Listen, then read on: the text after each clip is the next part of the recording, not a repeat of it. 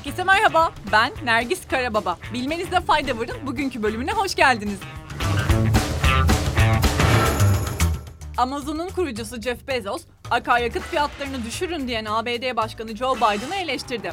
Biden iki gün önce attığı bir tweette akaryakıt istasyonu işleten ve pompa fiyatlarını belirleyen şirketlere mesaj göndererek fiyatların hemen düşürülmesini talep etmişti. Dünyanın en zengin üçüncü insanı olan Jeff Bezos da Biden'ın tweetini alıntılayarak paylaştığı mesajda ya doğrudan yanlış yönlendirme yaptığını ya da temel piyasa dinamiklerini yanlış anladığını savundu.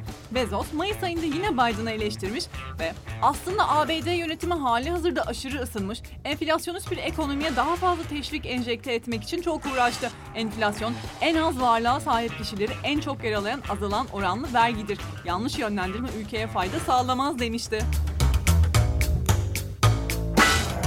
Tibet buzullarının içine hapsolmuş ve bilim dünyasının bugüne kadar bilmediği bine yakın yeni bakteri türü bulundu.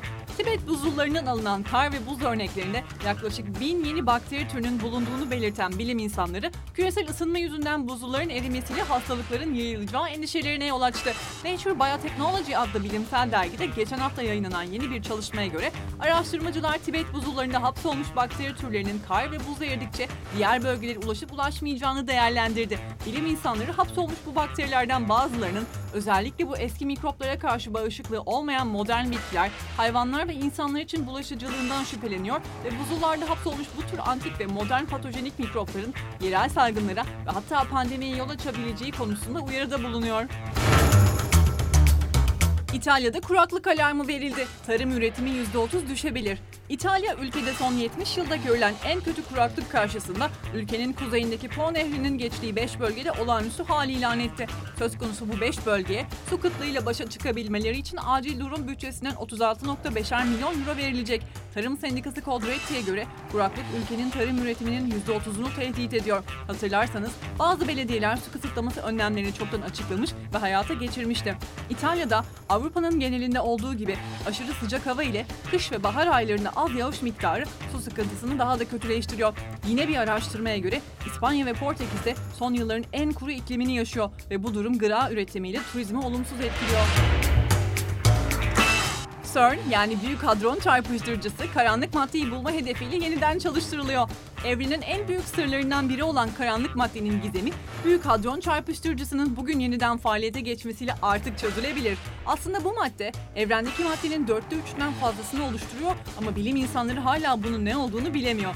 Şimdiye kadar bilim insanları karanlık maddeye ilişkin sadece dolaylı kanıtları gözlemleyebilmişti. Karanlık madde parçacıkları doğrudan tespit edilememişti.